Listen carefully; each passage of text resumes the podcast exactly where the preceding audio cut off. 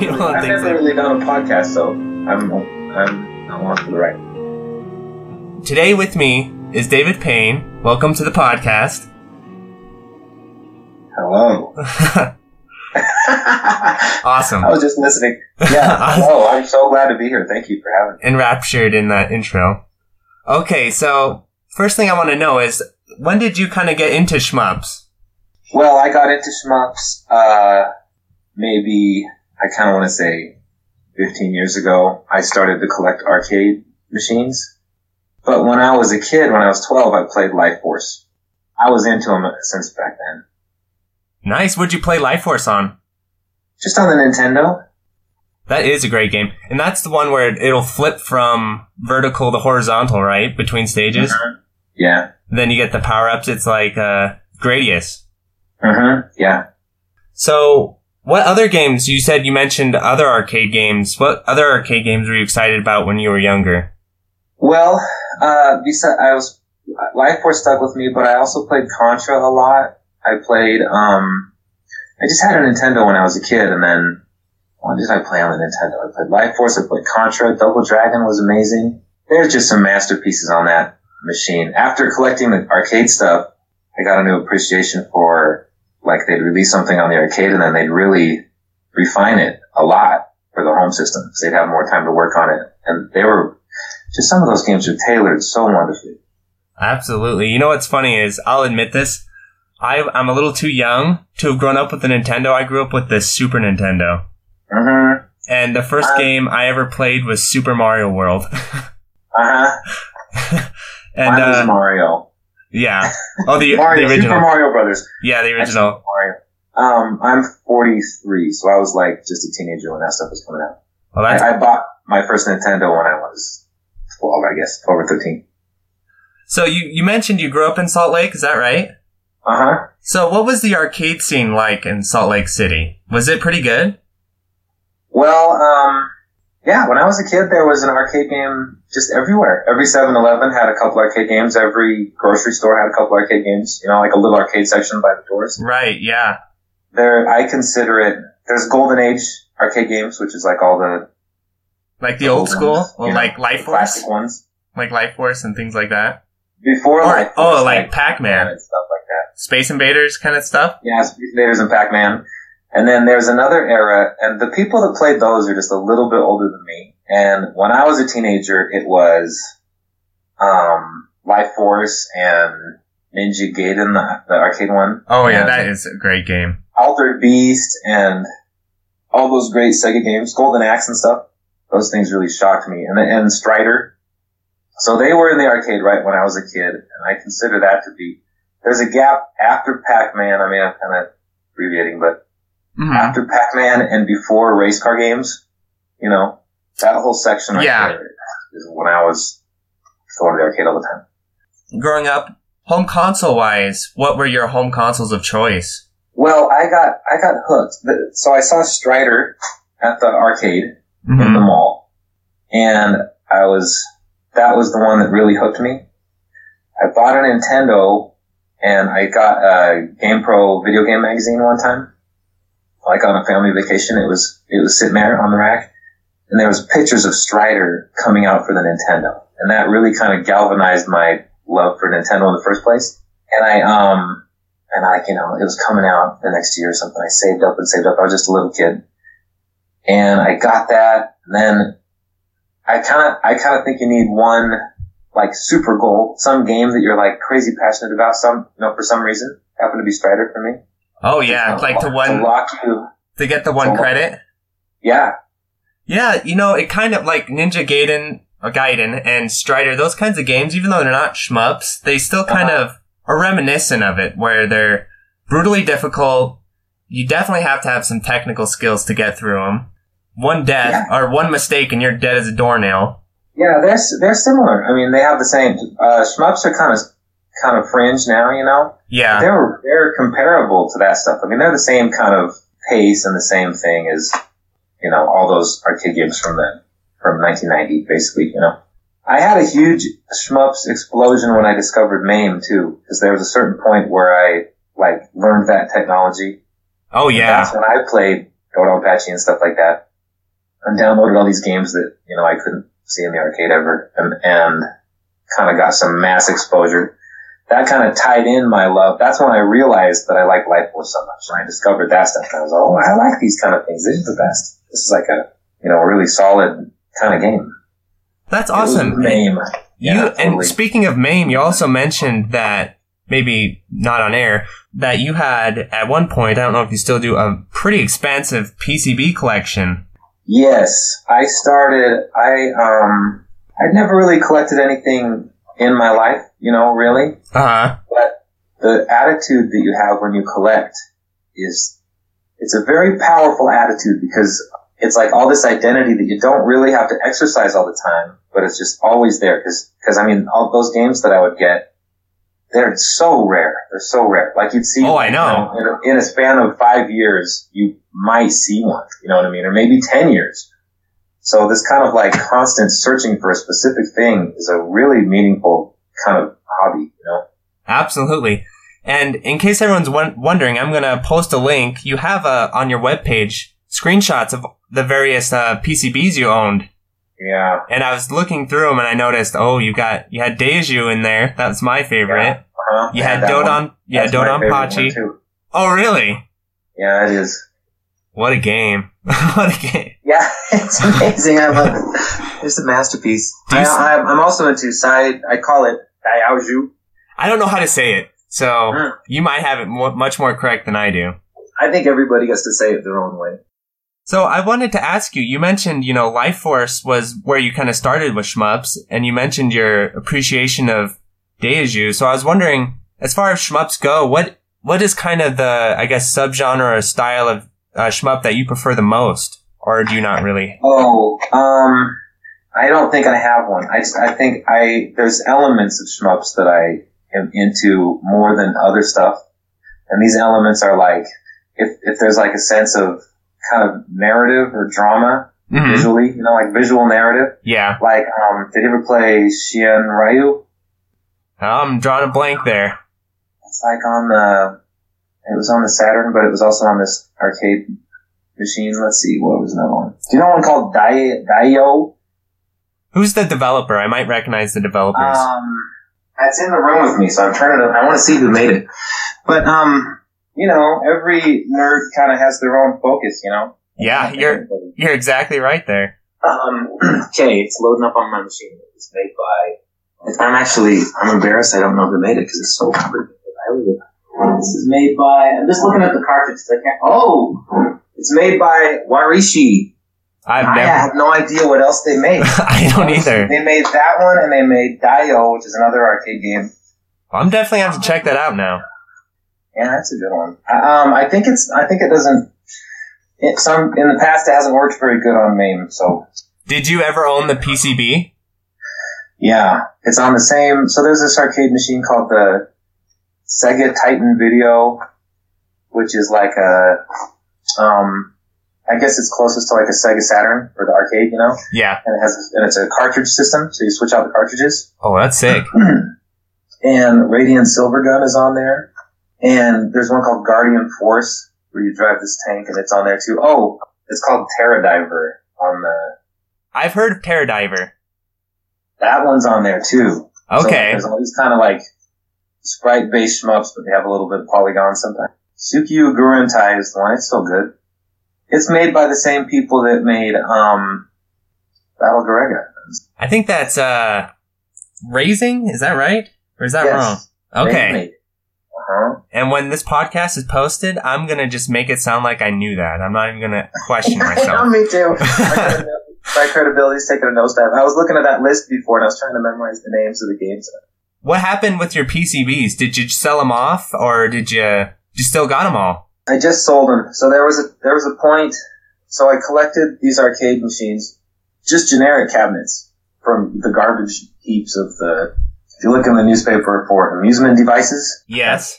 those are the arcade places, you know. So I, I'd get cabinets and then I'd, I'd buy, I'd collect the circuit boards and put them in. And then there was, uh, it was after I made my first MAME cabinet that I was in the room and I was kind of looking at one cabinet and then looking at the MAME cabinet and I was watching the game over there and over there. Uh I was playing them, Now I'm actually more refined. Now I'm now I'm a little pickier about emulation and stuff. But back then Yeah. I was like, You're like, it's good, baby. exactly the same. Why am I collecting this circuit board? And I ne- the, the whole time I never was into the hardware. I just wanted access to the games because the circuit boards just get old, they break, they're fragile. Pain in Um, the ass, probably. I just wanted the game. And when I realized I could have the game, I was like, I'm getting rid of these circuit boards. So I sold them all. So when did, what year was it that you sold them? Or was it just slowly over time? Well, it was 10 years ago because it coincided. I have two children that were born 10 years ago. It coincided with that. I can understand that. Yep, when my Yeah. son was born, I was selling all kinds of crap, so I understand that for sure. yeah.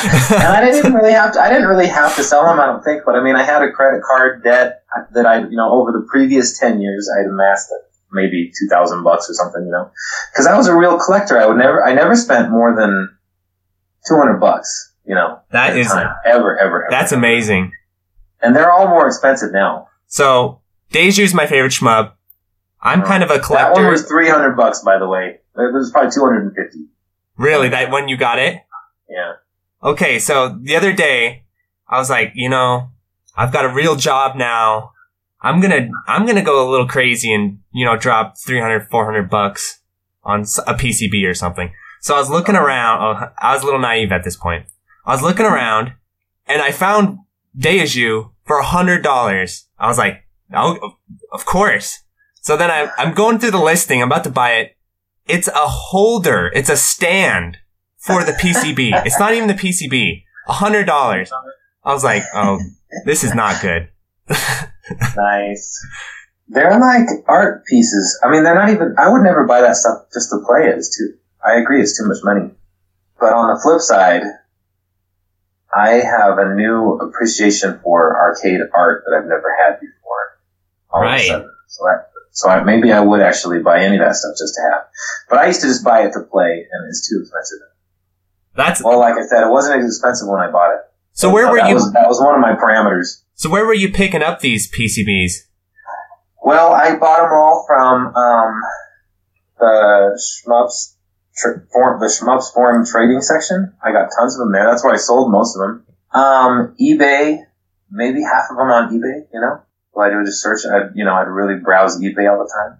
Yeah, and then very rarely I'd like it would just be like an interaction where like I guess maybe if I um, if I found someone on Shmups forum, I'd interact with them. You know, to get it with Stranger Danger.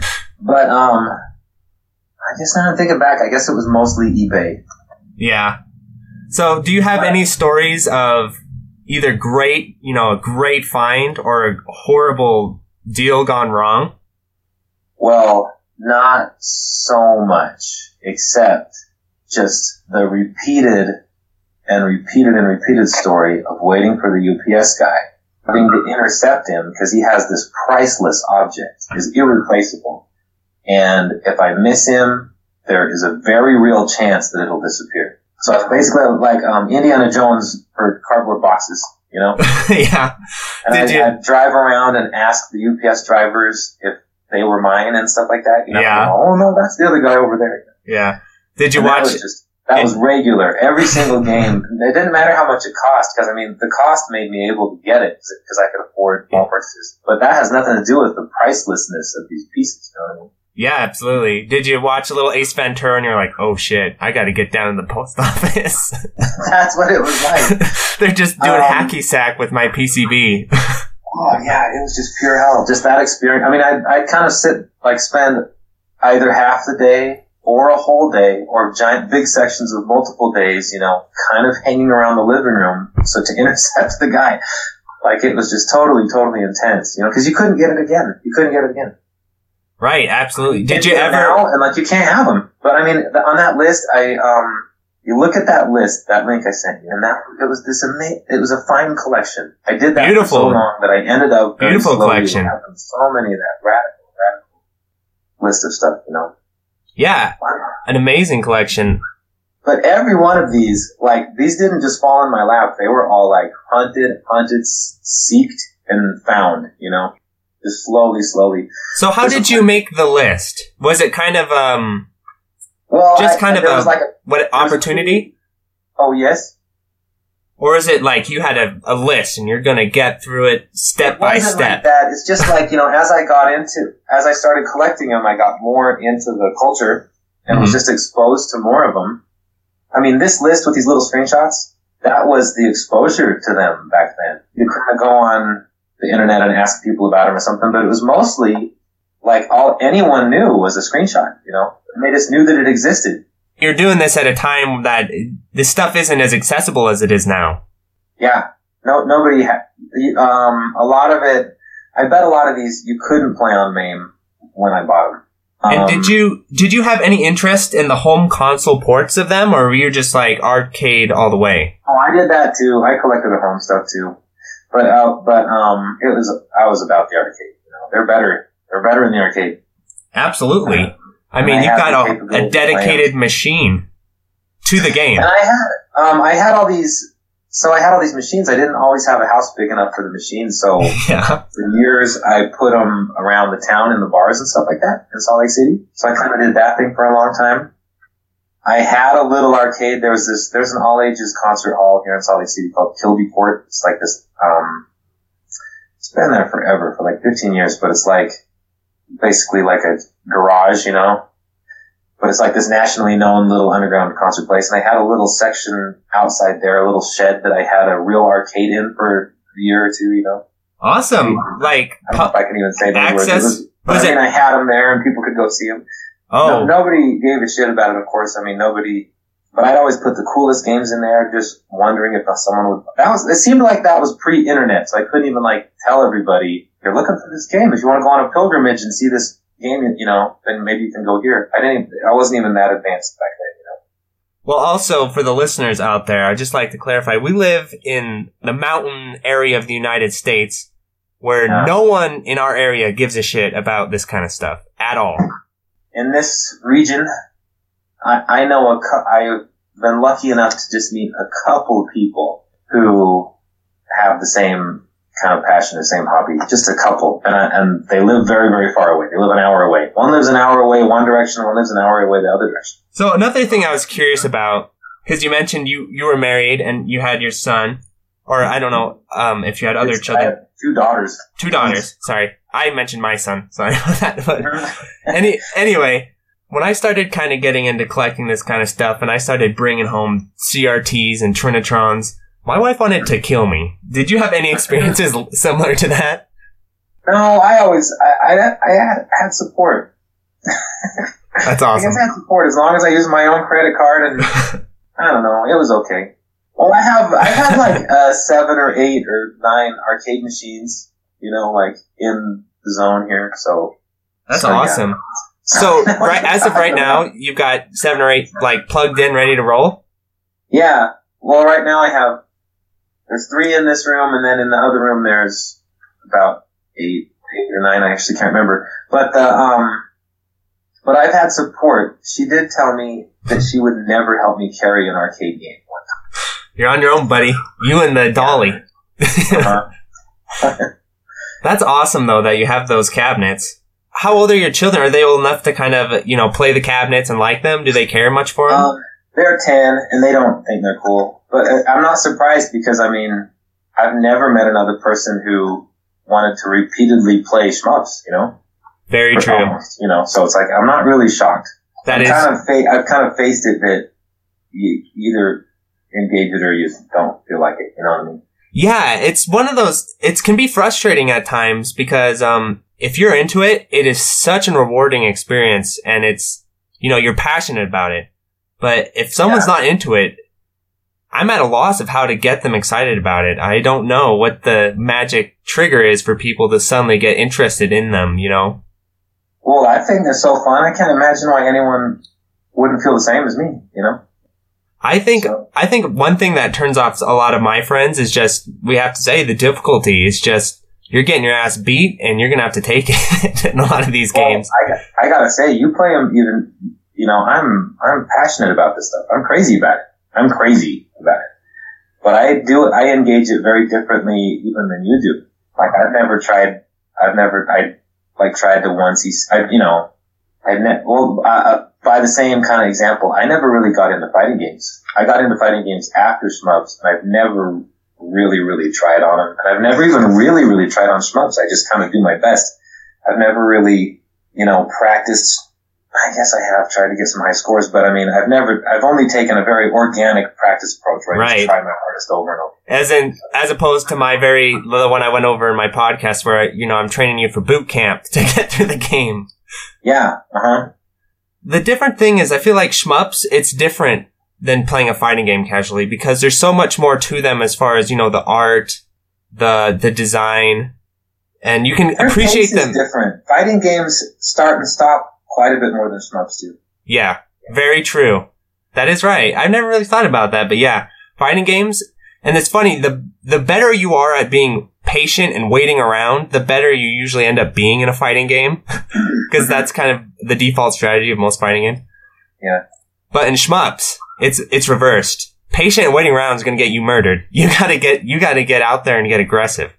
Yeah, there's a little bit of something else too. Shmups, like you're losing at the shmup is is like an inevitability you're just going to meet. Fighting games, you're actually really trying to succeed a little. I think a little more than shmups because it feels a little bad to get beaten in a fighting game, and and if you blow open a shmup, you're just like, oh, Well, it is what it is. you Yeah. feel a little bit bad. not, Yeah. not as bad as fighting games for me. I do have a favorite fighting game. What's that? Well, I'm into this one called the Rumble Fish. Do you ever play that one? I haven't. It's another arcade one. There's a machine called the Atomiswave, and it's this fighting game that's on the Atomiswave, and it's just Wow, I've never heard of it. You think I would? Do you know who developed it? it was Dimps. I think a company called Dimps. So Oh. Sammy makes the Atomiswave. Atomus Wave is like a like uh, there's another one called the Naomi. Do you know that one? the this Naomi board by Sega? Yeah, the, yeah, the arcade board. Yeah. So it's like kind of like the Dreamcast, you know. Yes. Uh, I I don't really know the details, but the Atomiswave is kind of leftovers from Neo Geo, leftovers from Naomi. Oh, okay. Leftovers from Sega and Neo Geo stuff. SNK. Yeah, SNK. And they made this board called the Atomiswave that's kind of like like a Naomi. It's like a cross between a Naomi and a Neo Geo. But it's just, it's a game on there. There's a bunch of other games on there called um, Metal Slug 6 is on that board. Do you have one of those? I have one, and it takes these little cartridges. It's like another cartridge-based board, arcade board. That's funny. You seem to have a, a very in-depth knowledge of, you know, these different boards and stuff like that. Do you have a particular that's your favorite? Well, you asked me before, like, what my favorite console was, you know? Yes. And I'm very into, like, the kind of the different, I think that the, like, as an artist, I'm into the medium, you know, that is being used. And, like, a Nintendo game always kind of looks like a Nintendo game, and I think it goes much beyond, like, it's kind of designed like a Nintendo game, Mhm. kind of has these sensibilities that kind of go with that medium, you know? Sure. And I kind of view every console as being a very different medium. That's And um, so my favorites are probably the TurboGrafx and the Neo Geo, and I don't know, maybe those two. They don't have my favorite games or anything, but just they're two systems that are a little bit not way overpowered or anything in any area except for the visuals. They're like have overpowered visuals. I remember And since that's the case, since the computer's kind of wimpy, they they really put all their money into the visuals, and that's what I like about these games in the first place, the visuals. So yeah, and I, I know on the Neo Geo you're getting some of the best sprite art you'll ever see. yeah, mostly just all the resources are focused into the art rather than other stuff. I mean, you could play like some really crappy game on the Neo Geo, but the art is really beautiful. TurboGrafx is the same, I, I think. I noticed one of the games you had in your you know collection was Blazing Star. I think Yeah, that game that game has amazing sprite art. Yeah, it's the focus of the game, totally. And I, you know, I don't think games can be crappy and have good art and be good, but you know, if it's balanced a little bit towards the art, I always like that. And I think cave games are like that as well. You know, they have beautiful Yeah, they sprite art. Definitely art prioritized, you know. but not always. Did you play um Mushihime Sama? Yes. That one, like that one's not as good as Dodon Pachi Daiju. The art's gorgeous. And the, and the music and everything. Everything Oh, yeah. about it is gorgeous, but it's like it's less narrative, you know? It's like less it's a little more gameplay oriented and a little less narrative oriented. I feel. Yeah, I could see that. You know, there's levels where the background kind of stays the same throughout the whole level. You know, and kind of yeah, you're that. just going through trees and bushes. Yeah, you kind of feel like you're on a treadmill instead of on an adventure. You know, that game that game kind of accesses a part of my mind that that uh, is post intellect. Like I can't think as fast as the bullets are going, but I happen to be kind of going around them sometimes. But I'm like, you know, my body's doing it, not my mind. That's kind of what I feel like. And they do it by doing it so steadily for so long that you kind of turn that part off. You know? Yeah. How I feel when I play it. So when you play these days, I'm assuming you're playing on your cabinets, right? Mm-hmm. So you're playing with. Do you have the monitors and the whole nine yards? Well, I have. So since you collect monitors, but you don't collect arcade monitors, right? Not yet. I can't find any, but I'll get one. They're like because they're like gold. They're so rare. Yeah, yeah. They're just like they're priceless objects now. So I have a bunch of cabinets, and then kind of how my cabinets are designed has to do with how many monitors I have. You know, so I have some cabinets with like 25 inch CRTs. Then I have other cabinets with you know flat screens and stuff. I try to be as innovative as I can with um, with the display, I have some that are, you know, TVs and flat screens and stuff like that, you know, modern TVs with, I don't know how to say the word. I call it, I call it a Fresnel lens. But I kind of think it's French, like a Fresnel lens or something. But it's a flat piece of plexiglass with a, with, you know, kind of a spiral cut into it like a record. Okay. And the angle of that turns it into a magnifying glass. So it's a flat magnifying glass, basically. Oh, wow. And some, I'll have a giant one of those on the front so this flat screen will have this really organic kind of projected quality because it's all a little bit warpy from the. Oh, okay. Glass, it'll it'll kind of round it out like a like a CRT. Yeah, and That's I have cool. a couple of those, and I have a couple of you know normal size old style little arcade CRTs, and I just I care very so I, I call my arcade cabinets they're I call them sculptures. They're sculptures, like they're not um utilities. Like every one of them is a shitty, shitty old cabinet from the garbage, heavily rebuilt, just like, you know, heavily, heavily modified with like, you know, all buttons in all different spots than original. Um. One attitude with arcade stuff is kind of this, um, yearning to get the original piece of art together. So like you make a, they call it a dedicated cabinet where the cabinet has the original art on it and and you know the original presentation with the game in it, and you don't mess with it after that. Since I just had generic cabinets and just collected the circuit boards, I kind of got drawn into an opposite approach where every cabinet first was a generic box to play it in, but now I, I view it as like a very sculptural, like one of a kind object that like I don't know. I feel like if uh, some some bug makes a cocoon that just fits its body, you know. Uh-huh. That's how my cabinets are for me. Like I just, you know, do this, throw in ridiculous things that are just kind of fit my taste. If a bunch of people came over, if arcade aficionados came and saw my cabinets, they just, they think it was blasphemy that I ruined all these cabinets. They'd repossess them by force. Yeah. You'd, you'd be called in court to answer for your crimes. Yeah. and if just strangers came and played them, they'd probably think like, well, these are pretty weird cabinets, but I mean, they're perfect for me. Like I designed them just how I wanted them. Do you have your own artwork for them? Um, well, they're collage. I mean, I have one. I used to make a lot of art because I used to play in this rock and roll band, you know, over the decades, and I'd like do a lot of art. Like, you know, one cabinet, like the marquee, instead of saying Raiden Two or something, will say like buy our CDs or something, or like have band name on it. Nice. there's a lot. There's a lot of hand painted aspects to the art. You know. That's awesome. It's, They're just all hodgepodge, and I'll throw like if I can find an extra cool marquee or something, I'll stick it on another cabinet just because it looks cool. You know.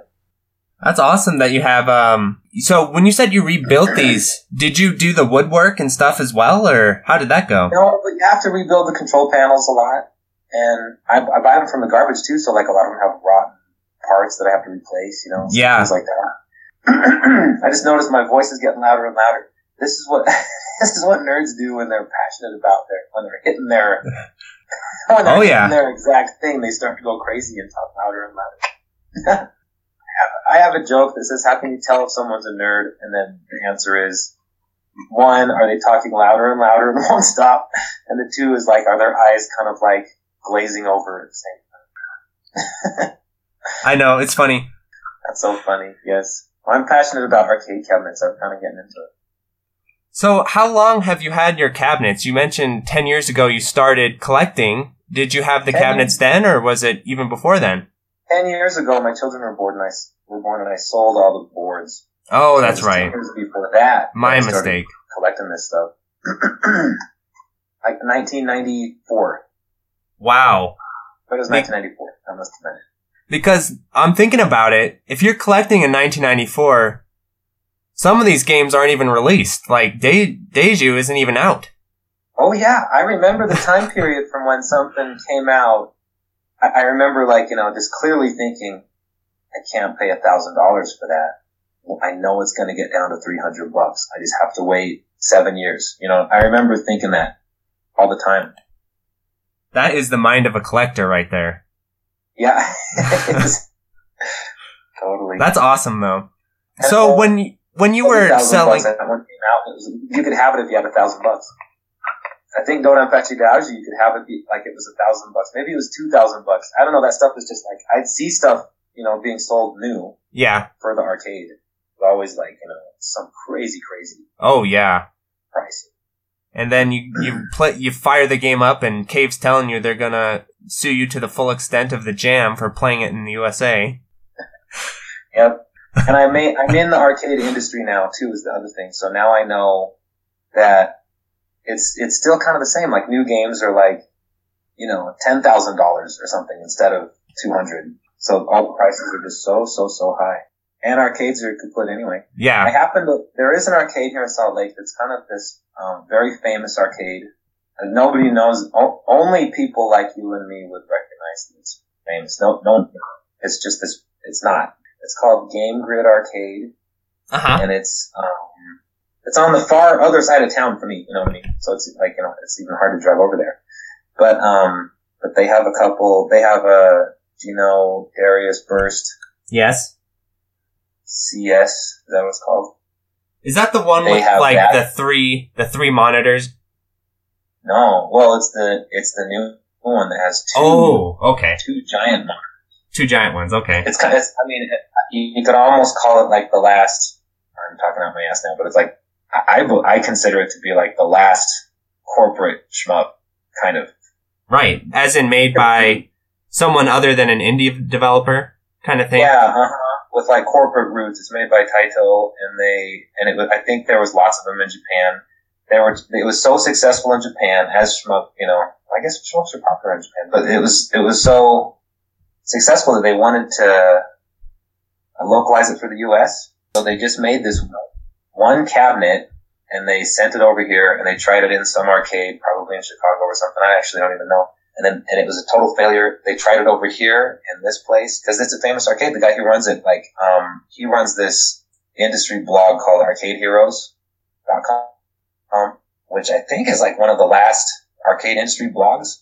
Wow. He, he ended up being in charge of it. So, anyways, that's how he gets in touch with these. You know, that's how he gets himself in these situations. But then they took it to his arcade, where it was, of course, a total failure. You know, Oh no. did not want to make another one after that. You know. Well, I was hoping the story would end that they brought it to the arcade and you went and played it so much that they decided, you know what, we need to bring more of these machines over.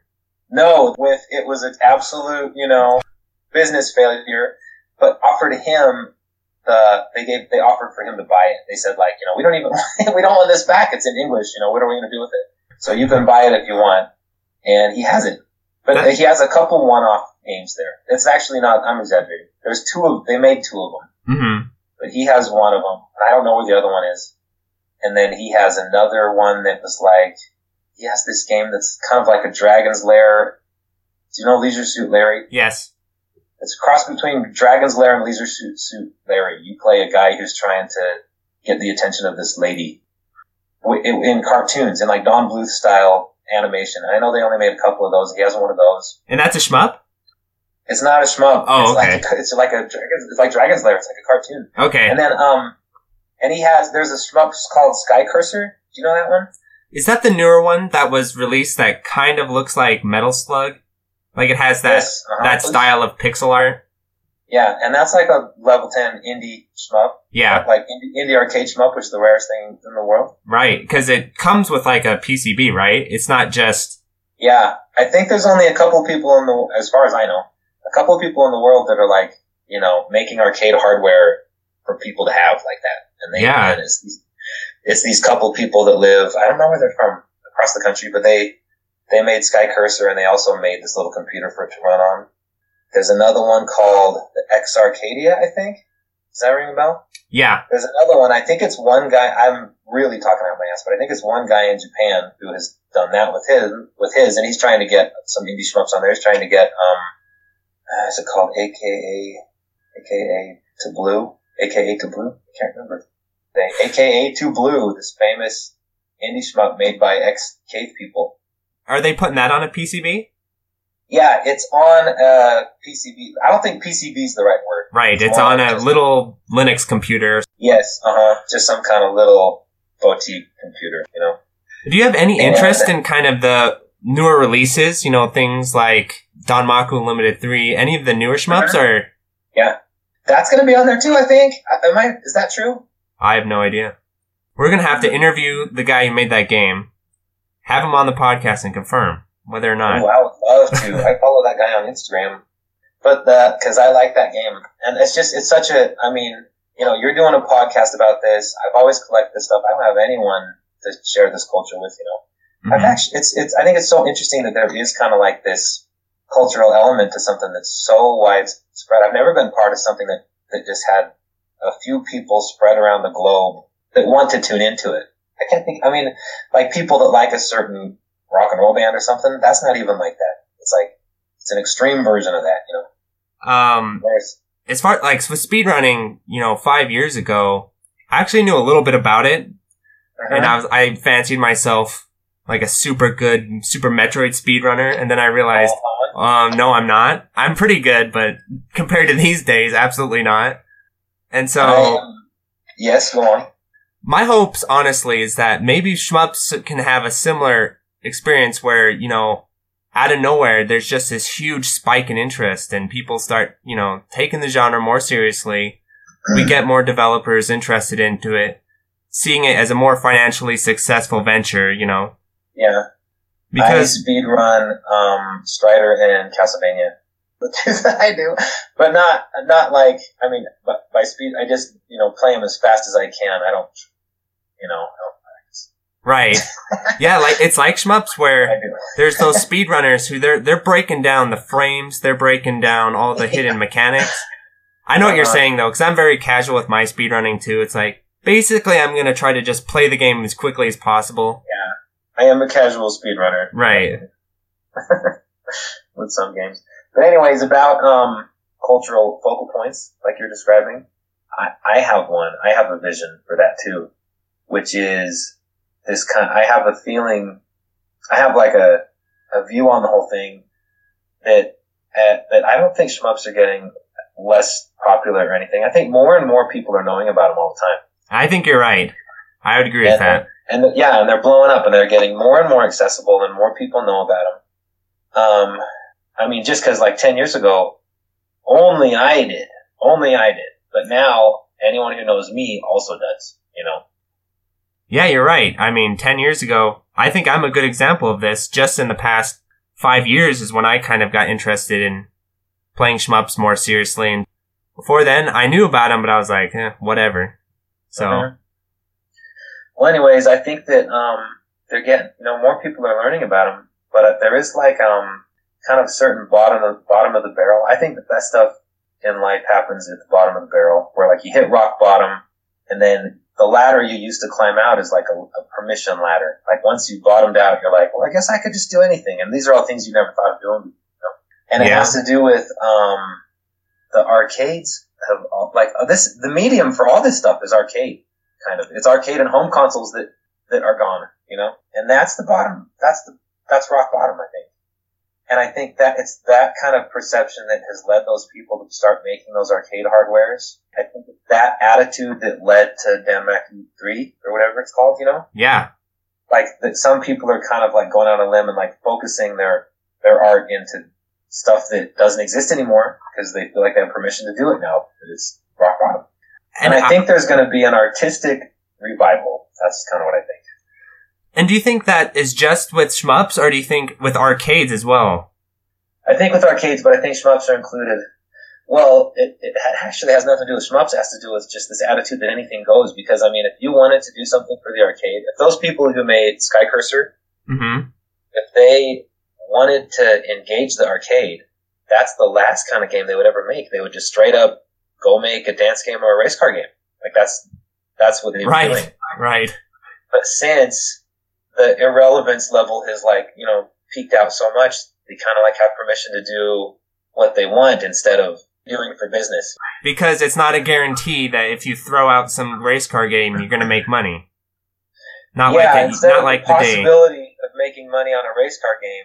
There's the guarantee that they will not make any money on a shmup, and then that that gives you permission to go ahead and make your shmup because you're not doing it for the money anymore. You're doing it for artistic reasons, you know? and that opens up a lot of doors. And so, one thing I wanted to ask you about too is you mentioned to me before talking that uh, you had a little experience with kind of developing your own shmup. Can you tell me a little bit about that? Yeah. Well, first, can you tell me about your game maker? Oh, sh- sure, absolutely. So uh, that would contextualize it because I I'm, I got to drop this major bomb. So tell me about the tell me about the game maker. Okay, so I have a little bit of experience with programming as well. Um, it actually started prior to my interest in shmups. I was going uh-huh. to build. I've always been interested in programming video games for a long time, uh-huh. and I've had all these ideas, but poor knowledge of a lot of coding and things like that. And a few years ago, I just finally was like, you know what? I'm going to learn some coding and I'm going to learn how to program some stuff. Uh-huh. And so I ended up working on quite a few kind of games, styles of games that, like some basic fighting games, some basic platformer games and things uh-huh. like that. Whoa. But for one, I have to say fighting games are a pain in the ass. They are super hard to program. so. Uh, it sounds like there'd be a lot of Oh my gosh, it's a lot. it's a lot. And so I I got through actually quite a bit of it, but then I was like, how long? I mean, this is going to take years. And the stupid thing about uh-huh. fighting games is, pe- a lot of people won't just pick up a fighting game and play it. Like it's uh-huh. got to have a bit of a reputation. So yeah. I was like, I just got really discouraged. So I, I started getting into shmups and I was like, you know what? Programming shmups, you know, that would, that might be more, more rewarding, a little easier. In some ways, it is easier. In some ways, it's not. Uh-huh. But I actually do have a alpha build of a shmup I've put together. That's um, it's honestly like a fusion of three shmups, like the code from three shmups. I was like, okay, I've worked on three. Let's just put them together into one. And uh-huh. the challenge for me hasn't actually been the coding. I'm, I felt like I've gotten a really good knack for it. The challenge for me has always been the art because I am not an artist. Uh-huh. And so I've had to cobble together sprites from all kinds of different sources, like cut them out of traditional paintings or art uh-huh. books and things like that, scan them in and do some editing there. I think it turned out pretty cool, but I do spend a lot of time on more than I'd like on doing stuff like that. So uh-huh. at this point, I'm kind of putting the brakes on it while I'm working on this podcast, but I work on it still every now and again, try to improve it. It's basically uh, kind of a clone of a cave style game, but I've added a few things that I think are cool, like a sword mechanic, like from uh, Radiant Silvergun, right? You get the uh-huh. sword uh-huh. and stuff like that. I'll put I'll throw up a video of it, but and maybe a build yeah, everyone can play. To it. I want to see what it's like too. Yeah, I'll throw up a video of it. And uh, where did you get all the, the art, basically? Like it's kind of collaged from. It's collaged from like art books of like traditional paintings and because I have a lot of artists in my in my wife's side of the family, uh-huh. and they have all this talent that they're not willing to draw sprite art for me, and they leave poor me to try and figure it out. But yeah, so I'm pretty good at like digital digitally editing stuff, but not good at uh-huh. just drawing. So I found these old traditional paintings. You fly a spaceship? It's like a I don't know what he is. He's like a samurai shepherd type guy. And it's made in Game Maker. Yeah, I used Game Maker. Well, I'm almost scared to get into it, but I got it to describe where I'm coming from on mine. These are the well, I got to give you the background because this is like I perceive all this stuff as being so cutting edge that it's that it's almost science fiction in in real. It's like a it's like a, ret- a retro science fiction movie. It's like a science fiction movie about an alternate universe in the past. It's that crazy. But here's the details. Um, I've just wanted to make a game since I was 12, you know? Mm-hmm. Like lots of people. Yep.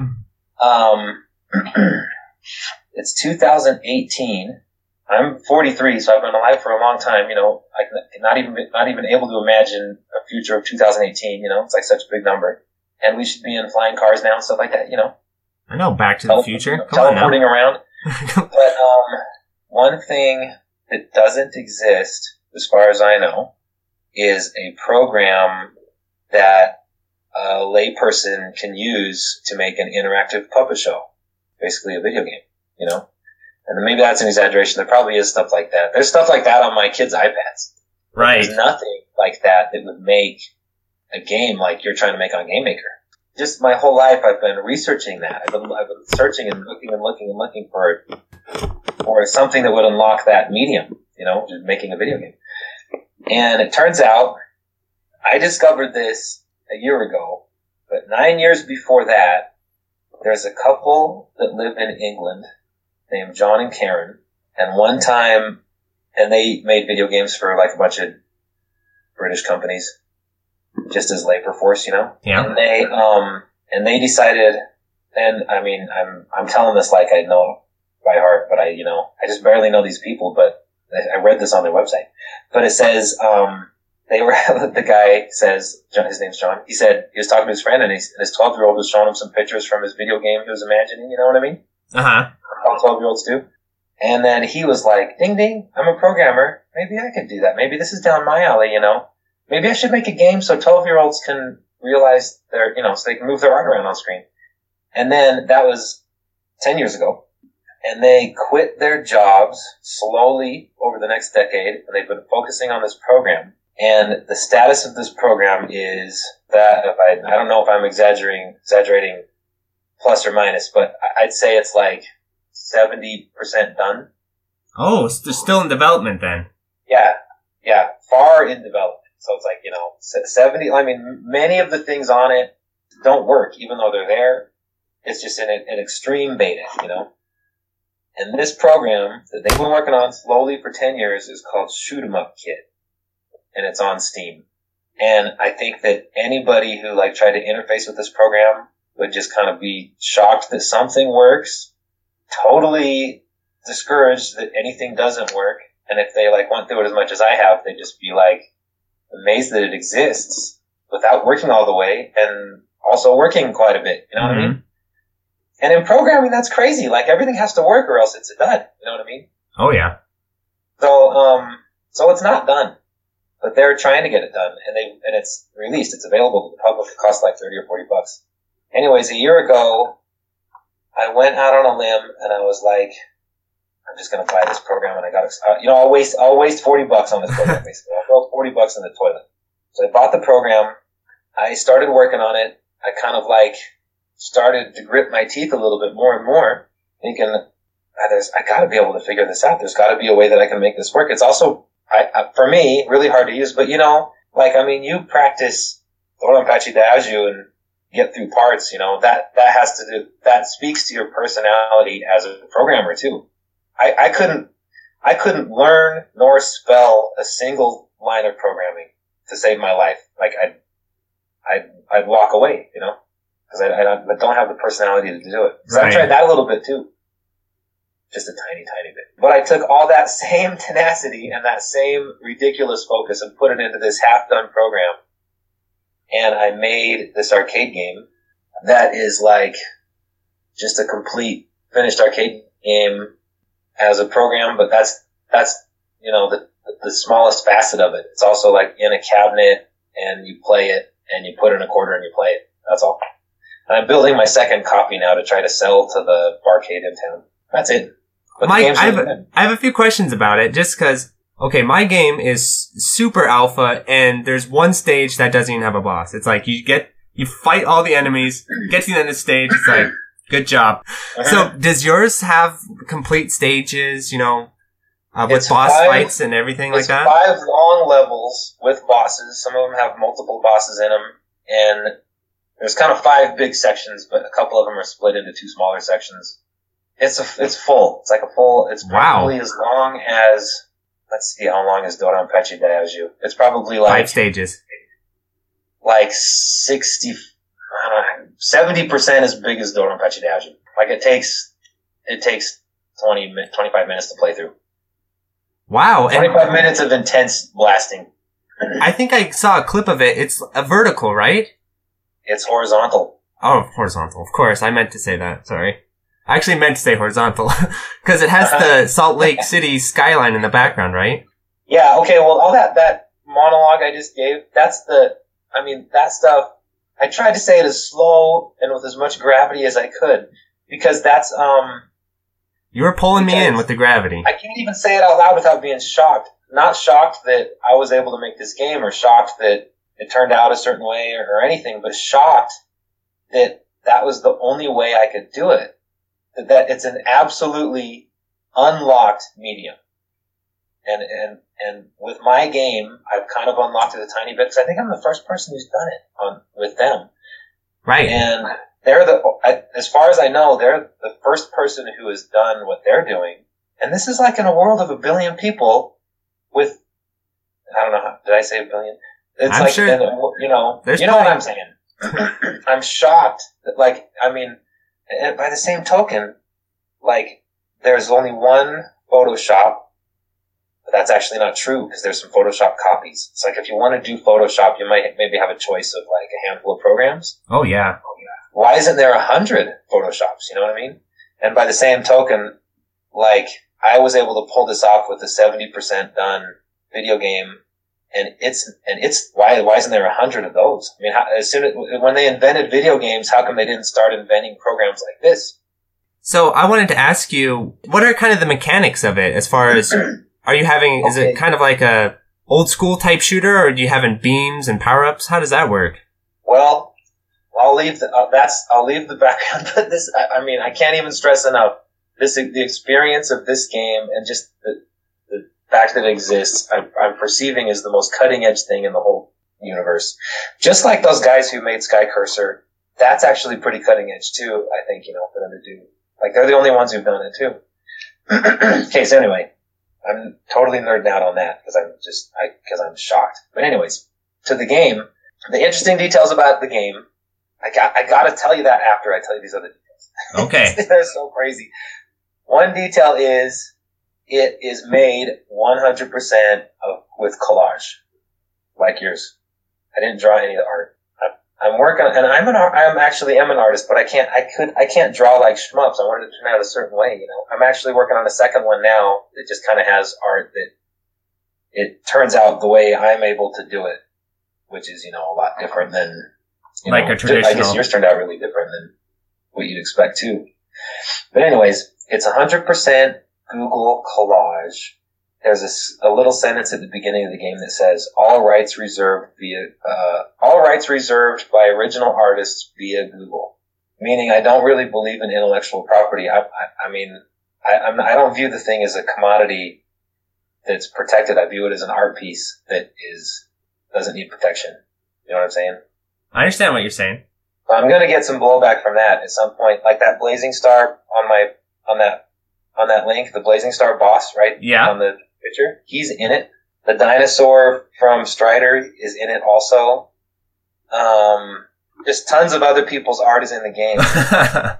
and yeah, is this, you said it's, from sprites. I would go Google. I'd, I'd go Google animated animated GIF. You know, uh-huh. I, I from Google. That's how I made the game. Okay, I see what you're saying. goes, you know, and it doesn't look cohesive as, I mean, you know, it's collaged. You look at it and you're like, this is kind of a collage. It's also kind of like a mashup or like a remix. You know, you could view it from that perspective too. Well, it sounds like you've, you've got it in your own setup in an, on an arcade cabinet. I mean, Oh yeah, I don't think you could sue anyone for a collage. and, and I mean, and it's not appropriate to use this art in a video game, but I, I really do view it as a collage. It's like an art piece, you know. So, Yeah, I I understand what you're saying. How long did it take? Uh, 600 hours. And that would have been, um, if the program was, was done, it'd be like 200 hours. Oh, okay. So you did a lot. You did a lot of battling against like debug Yeah. and stuff like that. Incredibly difficult, and I was in touch with those two, the makers of the program, the creators. Uh, like they would help me all the time, and they would like, you know, tr- like if I was up against a brick wall, they would try to fix that part of the program so I could proceed and stuff like that. You That's that's know, we were cra- that's like that's crazy to think about because I mean, you, when you think about using programs these days, like let's say we're listening to this podcast and Audacity crashed and died. I call Yeah. Audacity up; they're going to be like, "Who are you? what do you want?" Yeah, they're not going to fix the program for you. no. But these guys are so far out on a limb. I mean, they they're they're selling their program, which anyone would just say this is garbage, you know. And they're selling it, and they're available, and they're doing it, of course, so they can interact with people and get it fixed up better. Like they they recognize that they need people to use it to see what's missing from it. You know what I mean? Right. So was it a challenge with uh, like figuring out the enemy AI and things like that, or bullet patterns? How did that work? Well, that's the other thing too. Um, since there's no programming, did I mention that? There's no Yes. programming. Yes. Like a hundred percent, you know, you got to use their structure. Okay. And um, and as far as that goes, and the structure's not finished, so it's just totally, you know, some just discovering what works is just a crazy process, you know. And um, the their palette of possibilities, you know, hmm is really quite wide. Like I, you know, like I was saying, probably seventy percent of it works, and I was, and I probably couldn't even use that much. It was just, I, I'm just, I can't even, my lips won't even move because it was such a numbingly horrific process to try to get anything out of it. Yeah. But um, but yeah, every AI was like pre-scripted. It was actually, it's kind of like you know when you're using something that has where where you don't really have control over anything but the colors you have in the paint box. It's like, and in this context, it's like having a bunch of little robots and you try to set them up in predictable ways, you know? And they do their own thing. You just have to arrange them. So the arrangement, I don't know how to describe it. the enemy formation. On a fine scale, less composition, more arrangement of pre-composed things. You know what I mean? Yeah, I thought, you know, part of the huge challenge would be when I did my game would just be programming AI and things like that. Uh huh. But after I got them programmed, I spent just as much time figuring out how to arrange them in the map. I was like, holy crap, this is harder than I thought. Yeah. Because, you know, you put four or five too many enemies in a weird spot and all of a sudden it just doesn't feel right or it's too easy and then you're like, oh, let me fix that. Then it's way too hard. Yeah.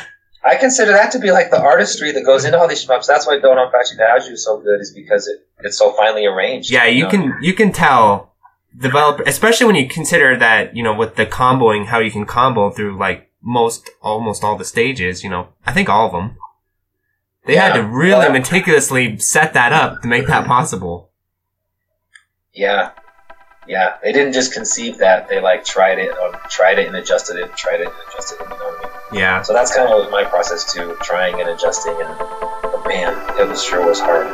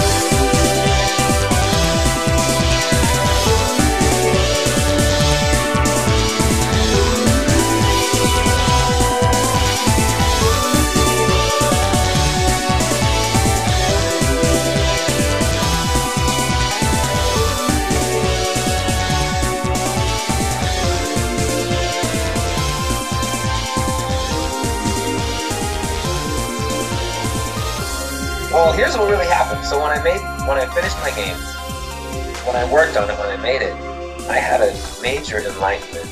Like, uh, it, you know, you, you, you already probably have this perspective because you do programming, but just knowing how difficult it is to make something move to the left, you know, Mm-hmm.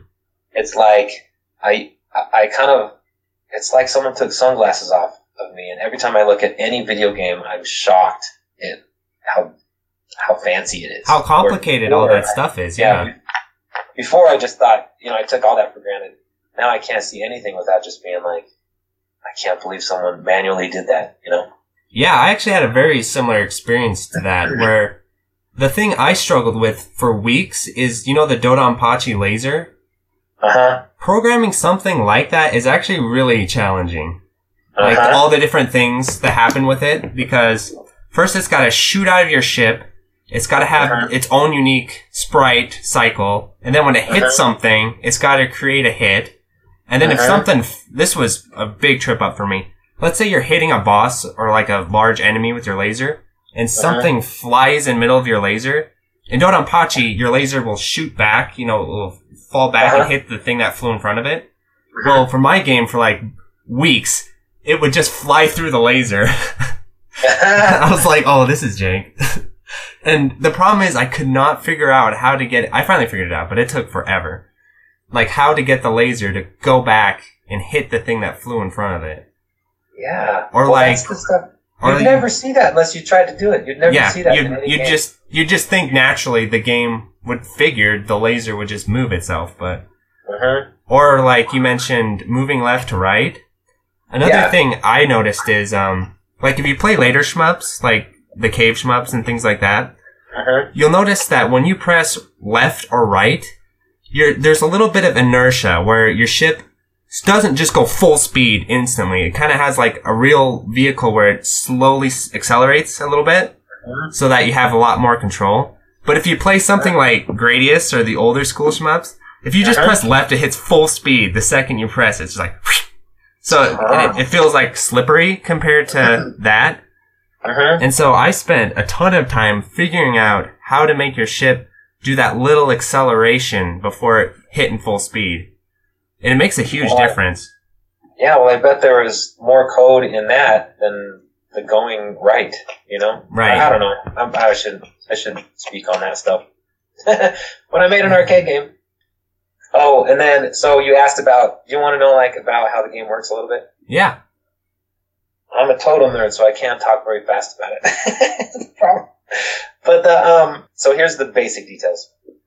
In the game, the gameplay is your character.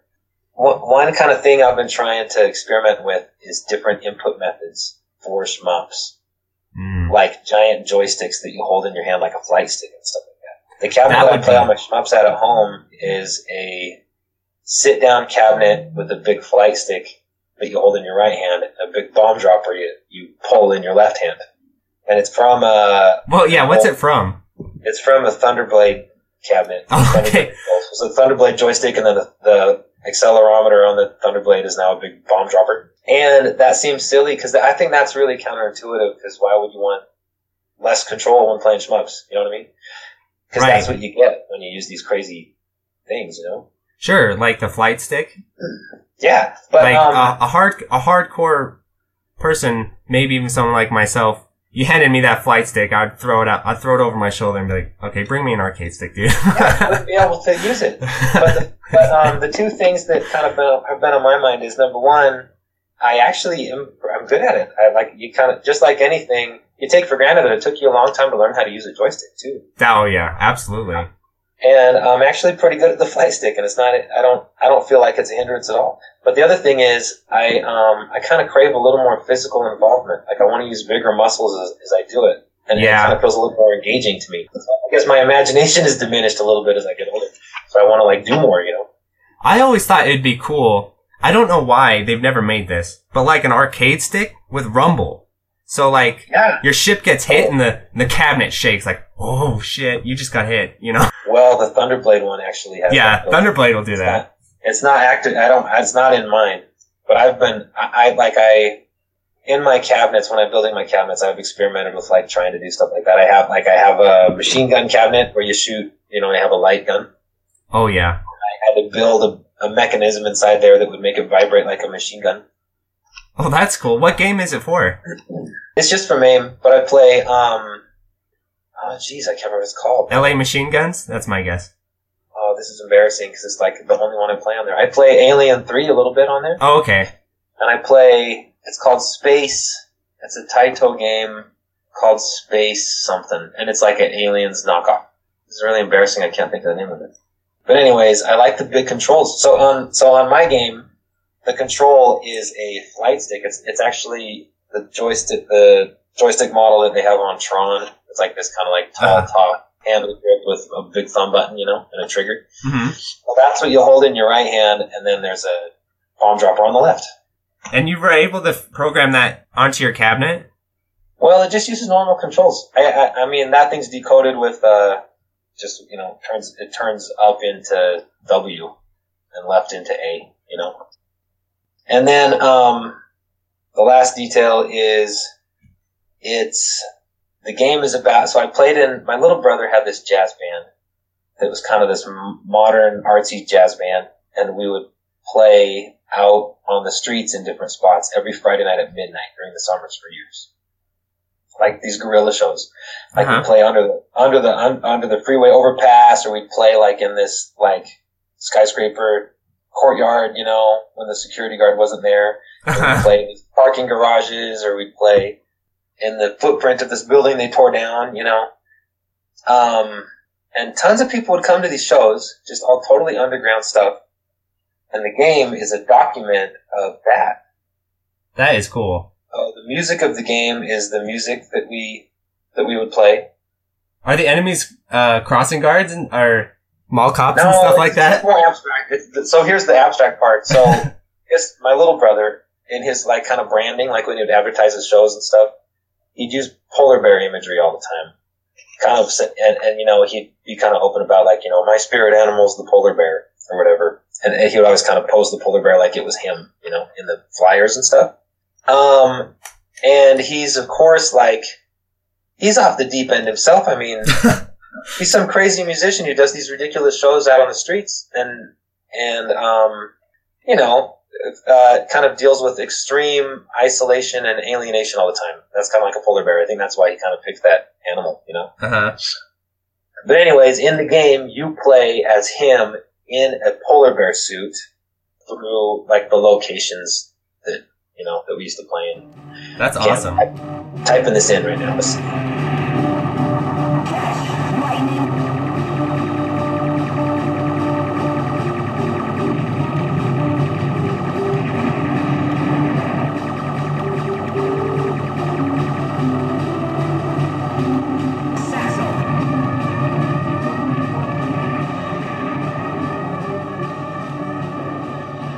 So, my question is, is the sequel going to feature your spirit animal? Yes, the sequel is going to be about my band. This is about my brother's band, and then I have this band I've been doing for like 20 years. And you- it's going to be about that. And it's going to have a spaceship. My spirit animal is a spaceship, of course. Are you a little impressed that I guessed that? Yeah, and I'm just getting started on it. I'm just trying to, like, you know, it'll be a real hurdle for me to make my second copy of this. And then I'll, you know, I'll start just moving on the next one. But that's kind of my new art form is making arcade cabinets as if they were a real thing. And I always use old cabinets and re- redo them. I, when I was when I was gonna make some copies of this, I was like, I racked my brain for how can I make a cool cabinet? But you know, what cool design could I come up with that would make the cabinet special? You know, since I'm starting from scratch. I have a And I- suggestion. Yeah, Make the, okay, you know how there's the part of the cabinet that the screen fits in? Like you put Uh-huh. the screen inside? Make that the open mouth of a bear. So it's like, well, I almost did that. The cabinet I'm working on now has um, two big things on the side, and they're polar bear arms on the side of the cabinet. oh, that's sick. It does look a little bit like a giant polar bear. And I was going to do a face, but I think I actually kind of had to use some speaker room at the top, so I'm not doing a face. But I thought of, I thought of doing that. And I do have a favorite cabinet. I'll come right up if I just Google it one time. It's called the um, it's not the Universal cabinet. It's a Sega cabinet. Maybe it is the no. It's a taller than that one. It's a Sega cabinet that's like a tall, kind of Western sized cabinet, but it has um, it kind of has an two angled bars on the sides, and then the computer is in a in a separate section down at the bottom, and the monitors in a separate section at the top. Called the Universal Universal Upright Cabinet. So, anyways, I was going to try to make a cool cabinet, and then I thought, um, at the last second, I was like, it just popped into my head. The problem with arcades is that they're consumer products. They're consumables. Like the arcade buys them, makes their money, throws them in the garbage. That's the reason why the artistry isn't up front in arcades in the first place, you know? Yeah. So, so I'm, I'm using only old cabinets, repurposed, you know? And my attitude is if someone walks into the arcade and sees one of these games, the normal person will say, what is that piece of garbage over there, you know? Uh-huh. And the enlightened person will say, ooh, that's the reason I like arcades in the first place is because of stuff like that. Okay, I'm gonna put a scenario to you. So you Uh-huh. make your cabinet, you stick it out in, let's say, a mall. A mom comes by, she's got her two kids, she sees that cabinet, she's horrified. She's like, what is this? Get away from that, kids. You know, you're gonna get hurt. Uh, And Yeah. then you get someone who maybe grew up in the arcades, misses the arcades, he goes to the mall and just dreams about seeing the arcades again, and he walks in and sees your cabinet. It's just Yeah. gonna be like, holy shit. yeah, and they say that reminds me of another cabinet. right. It's made out of, it's made out of another cabinet. The one, the one, the polar bear. So there's a cabinet called Star Wars Pod Racer, and it has it happens to have these two big metal or not metal, these two big wooden kind of slats on the sides, and those are my polar bear arms now. That's awesome. So how were you finding all these old arcade cabinets? You mentioned you'd find them, you'd look up garbage. in the garbage, right? Uh huh. What year, was this kind of steadily over the years? Like, was there always arcade park garbage to find, or was it, There, I, I think there always was. I mean, there, like, I, I think that every, if you can find an arcade distributor, you know, which I mean, there still aren't any. I, I, I- right? I have to go do it again every week as an errand to go do it because I don't know if you read at the bottom of that page about the game, but I'm working on a couple other games, so I got to go pick up some more cabinets just currently, and I'm going to go across down to the distributor and see if they have this. But they always, in my experience, they've always had cabinets from the previous decade sitting around. You know, Oh. like they, they like they don't dare to throw them away, but they're just garbage. You know, so they put them in a shed out back or something Yeah. the last cabinets I got were going in the dumpster, and I rescued it. Like you know, I said I'll buy those, and I bought them for fifty bucks, and kind of, and he was lifting them into the dumpster at that moment. You know, so they really are garbage. yeah, I have a racing. One of my cabinets at my house is like a or like a race car. You know, like a sit down cabinet with a steering wheel. The control panel has like a nice steering wheel with the buttons on the side and a nice four gear four gear shifter on the right, you know. And I, that's something I got out of the garbage last time I was over there, which was like half a year ago. And after the guy left, I climbed up in the dumpster. It was like a two story tall dumpster, you know, the tall kind. Mm-hmm. And I grabbed that control panel, thinking like maybe I'll use this, you know. And I threw it in my car. And um, it, it, the dumpster had like ten of those in it. Oh, ten of really? those control panels that are like you know kind of these priceless, irreplaceable things.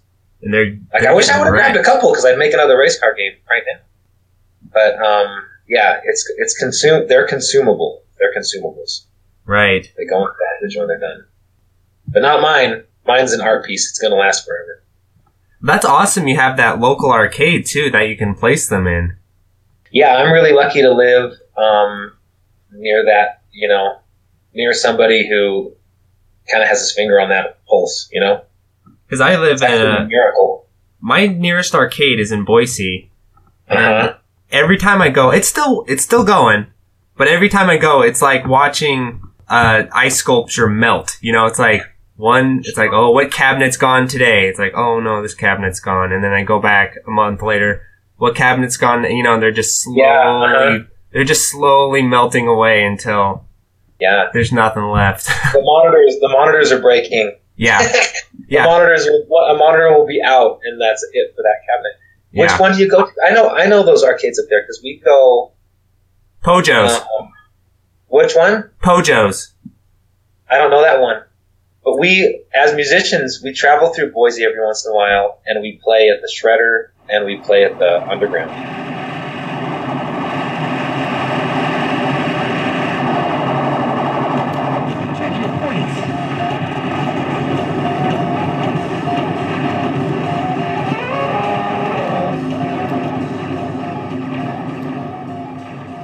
When it comes to, you know, when you're building your own cabinets and stuff, it sounds like you're kind of, you're choosing, like you said, you're using Tron joysticks and that bomb dropper, which looked awesome, by the way. Mm-hmm. when, I was, uh-huh. when I looked at that, the cabinet in the video, I was like, it just, That was one of the gear shifters I got out of that dumpster.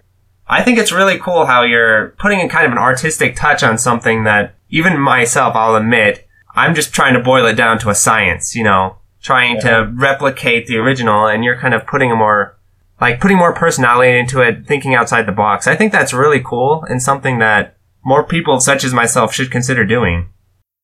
Well, the reason I think where that comes from in me is because I've grown up.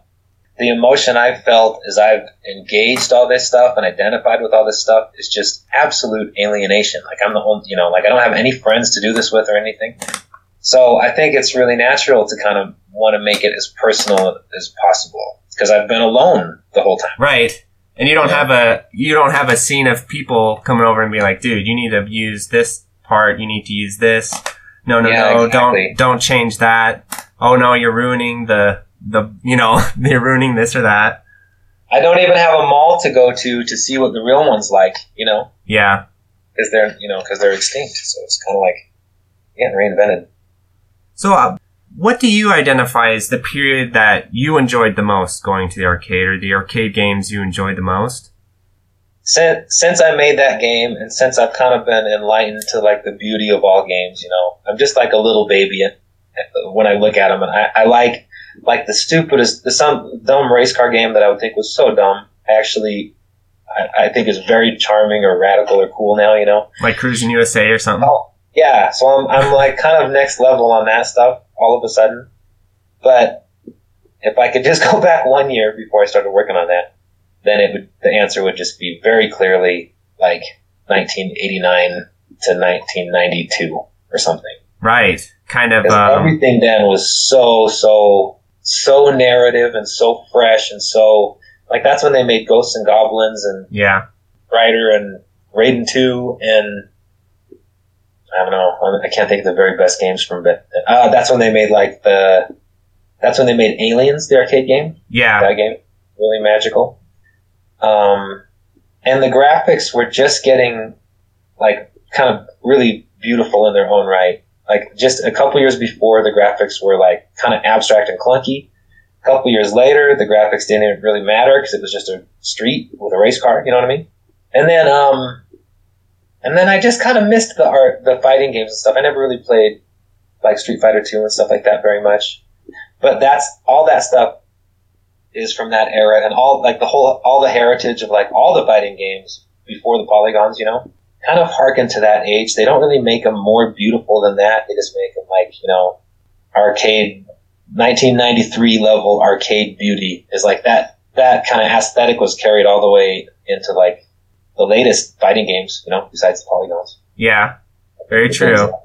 You know, like the, did you ever play the King of Fighters series? Like those are like Yes. very modern. They still make those and they all kind of look, you know, not much finer, finer than Street Fighter 2, just a, a little bit more polished, you know, but not Right. really different. Still using that sprite art. Yeah. They did until very recently, and then they uh, went downhill with this horrible, horrible 3D animation. And I'm not just saying that because I dislike 3D. I mean, it's actually horrible. It looks like it belongs on the PS2.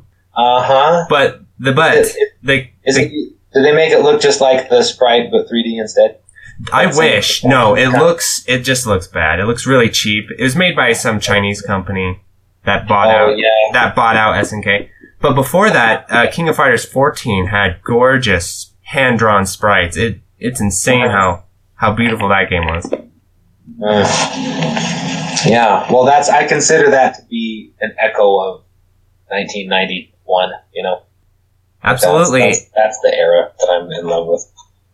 And a lot of those games, as far as finding cabinets, at least for me, it's hard to find those cabinets. Like the only cabinets I ever run across now are kind of the cabinets I grew up with.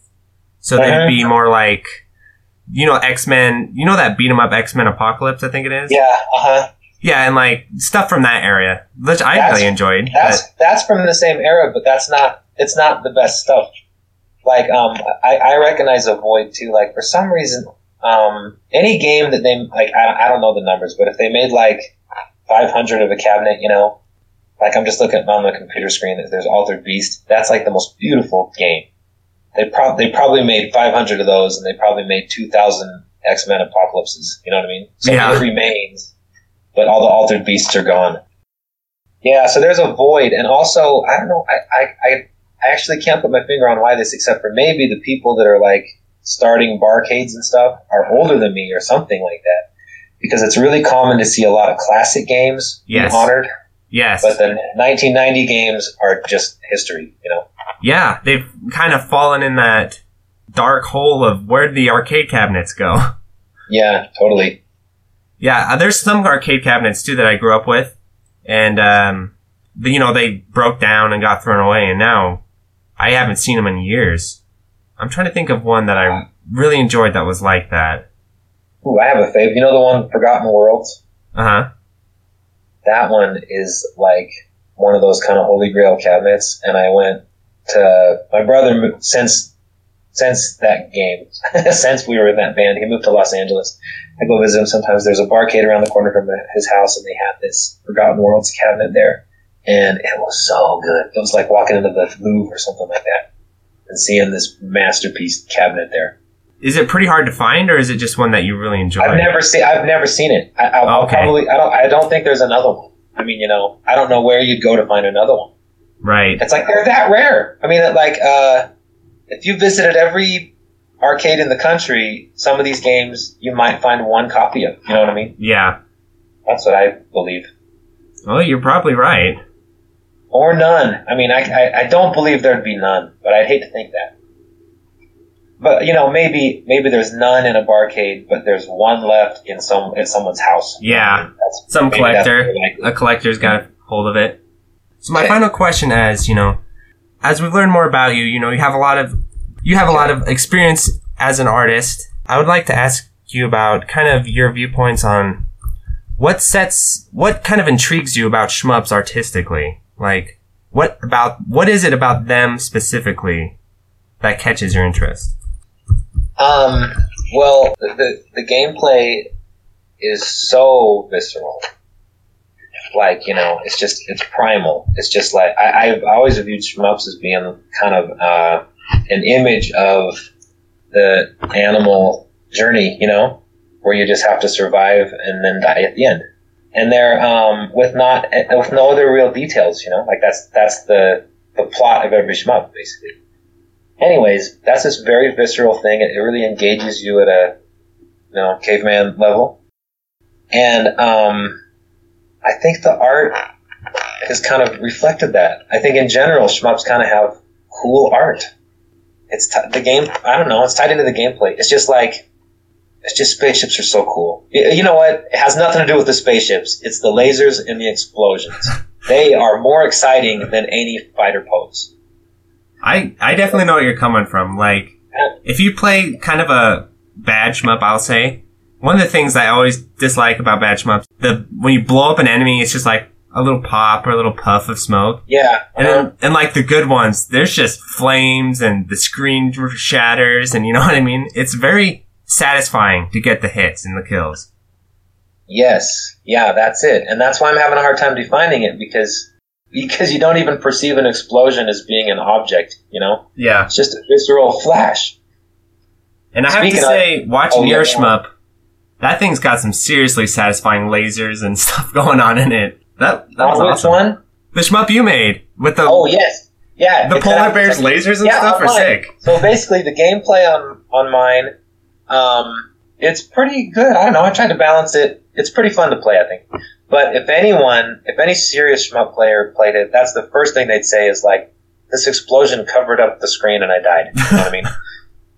But I mean, I was I was actually this is another interesting thing about the shmup. I I was trying to simulate what it was like to play in that band. which was very scary and very difficult. And that um, it was a sight reading band.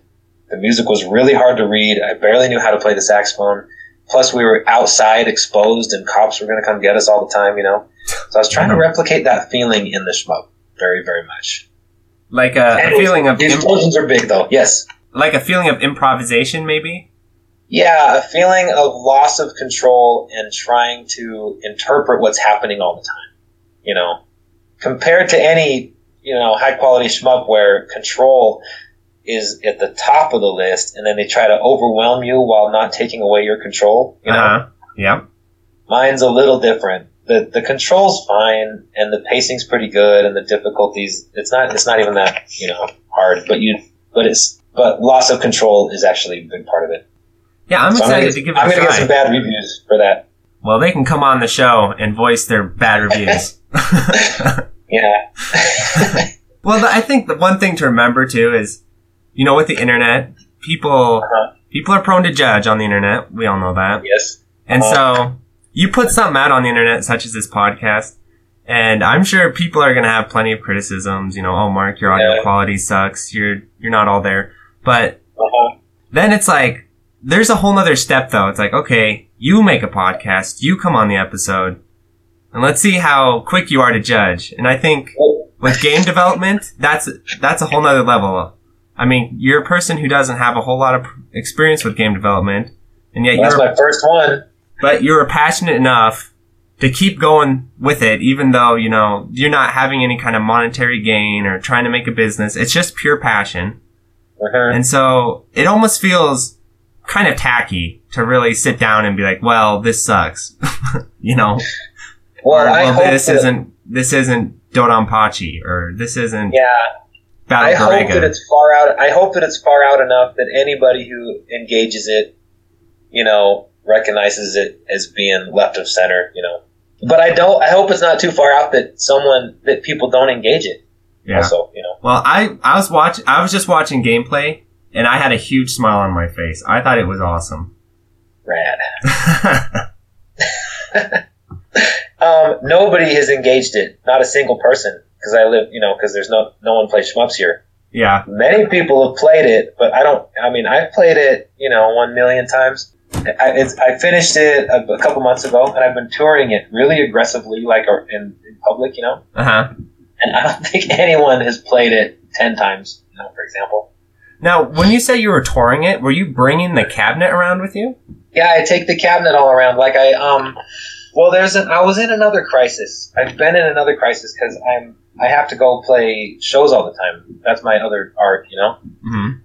and we kind of live in a cultural wasteland here. It's really hard to find a place to perform. All, all the rock and roll bars are long gone, and Rock and roll is having a tough time. and I'm yeah, totally. And so I'm kind of antiquated in that regard, you know.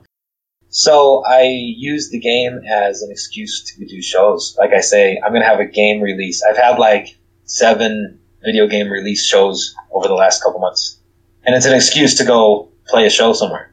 I wouldn't have any complaints. They go to a rock show and they bust out a sh- unique shmup cabinet. I'd be happy. It, it kind of spices it up. It kind of you know smooths it over. Two extinct art forms in one building. Yeah. It's kind of what happens. Right now, it's over at the record store where we played last week, and it's going to be for there for a week, and then I'm going to take it back to the arcade. I've been trying to do a show in the arcade. That's my real fantasy. That But, would be um, sick. I can't win him over because because you know he's in the mall and there's mall cops and stuff. Oh my gosh, the regulations. Yeah, The So he's too scared of regulations. but that, but that's like a secondary function of the cab now that it's done. Well, that's well, I kind of got that out of my system. Well- I got that out of my system because I and I also kind of found some more places to play, so I'm Yeah. just back into you know using it for its real purpose. I just leave it at the arcade in between that. Well, you know what's going to happen is next co- next time I come to Salt Lake, I'm hunting that cabinet down and getting the high score. Well, I'll come with like a box full of quarters and get the high score, dude. there's no there's no continues. You know, the program doesn't support continues. you just gotta So, you just gotta go back to square quarter. one. Yeah, there's a one uh, you know a one credit whatever. Oh matter my what gosh! Oh my god! Would But you I can say? do it. I can make it to the end. Oh, can you? Yeah. Well, I'm definitely- I have, I've played it one million times. I'm gonna definitely give it a try. Are there any are there any secret developer tricks? Maybe maybe you shouldn't reveal them, but are there secret developer tricks like Konami Code type things to get through it? No, there's not that, but there is a counterintuitive trick. the game it has spots where you are supposed to relinquish control by dropping a bomb. You're supposed to do that. And it's really counter nobody ever does it. You never feel like it's the right thing, but if you played saxophone in this band, you'd know when to do it. It'd be intuitive. But as a, you know, as a video game player, like it's hard to drop your bomb to protect yourself. Uh huh. And you have to do it in my game. Is it when the cops start showing up? Is that the bomb drop time? There's, there's certain points, and the thing is, they're predictable. Like you can see it coming, and you're just like, you know, I think I can make it. But you're supposed to see it coming and go, I just, you know, It's time to I bomb. now. And you drop a bomb, and the bomb lasts for you know like ten seconds. It's this enormous bomb, and you feel so much regret when you drop the bomb because it interrupts the action. And it said right when the bomb is done, it says uh, you you get points for shooting the bad guys, and when you drop the bomb, you don't you lose the opportunity to shoot all those bad guys. right. You drop the bomb, and then a voice says, "Check your points," to like um That's funny. Is it your to, like, voice? to degrade you for dropping it. But you have to do it. That's the secret of the game. It's it's kind of a sad game. That's awesome. Well, that's all I can think of. Do you have anything else you want to talk about? No, I got everything off my chest, I think, except that uh, thanks for doing the podcast, and this is really fun. And also, if you do want to go on a pilgrimage to see that game, make sure you text me so I can tell you where it is because it's at from a collector's standpoint, it's the rarest shmup in the world. That's right. Hear that, everyone? Get to Salt Lake and play the rarest shmup ever. Yeah, and you have to watch the video to make sure you know it's a real shmup because I wouldn't go play someone's crappy game either. but it's a cool game. and if So, you yeah. get the high score in it, what happens? Do you get a? If you get the high score, um, you just get there's a this this score chart says worship the best players or something like that. Oh, that's funny. Worship the worship the expert players. So you get your name on there. There's another really funny thing about this. The program doesn't support. There's not a you know module that lets you input letters. So you get the high score. You're on the chart. You don't have access to your laptop. You know you just have these controls Yeah. you have to input your score with the controls, which is always some unpredictable batch of letters. so you end up with an anonymous score, Oh Which is- man. which is also what it was like to be in the band. That's what it's like to be in like a nine piece jazz band. Is you're anonymous. You're anonymous. You don't get to go to school not. the next day and get the ladies or anything. Yeah, you're not the star. you're an invisible member of the band. So even with your high score, you don't get to, you know, you get to put in random initials. You'd want to come back on again. Sure. I, I don't have to talk about my game only. Well, it's definitely a worthy subject to talk about. I'm working on some other games. I'm I have I'm making a game. I'm gonna make more cabinets. I have other games in the works. There's like I have other plans that are already kind of developing a little bit. are they all going the shmups? I'm gonna be a big arcade player in one-off cabinets.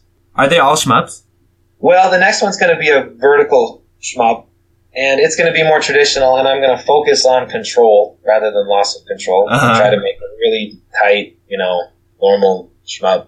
And one is a, I guess it's technically a dodge 'em up. It's a, it's a, you play a fleet of about 50 spaceships flying from Earth to Mars through an asteroid field and through obstacles. And each spaceship is just one pixel big, like there's little tiny dots. And you have to get, survive, you have to get there. So like, you can't lose all your ships, but they're just getting pelted by asteroids the whole time. How many can you have die or none? They all have to survive? If you, if one of them lands, then you win. Oh, okay. I think you get a low score though.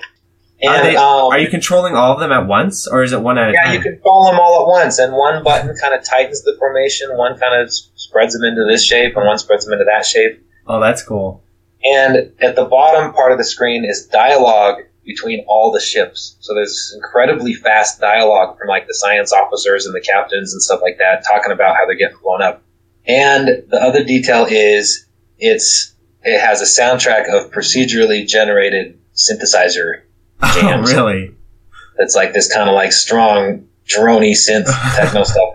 And I didn't make this game. Uh, My friend made this game, and she programmed it. She's a programmer, so I'm just making the. I'm her publisher. I'm gonna make the cabinet and put it in the arcade. Now you got your own. You got your own business there now. Yeah, well, it's Rest 30 Records video game division. Well, So that's, definitely. that's what I'm doing next. when you get this stuff done, definitely let me know. Okay, awesome. Well, it's been great talking to you. Yeah, you too. Thank you so much for doing this. I hope you memorized everything you said in case we need to. Pre- I'm just kidding. Just kidding. Oh man, I had to say it to myself all day long.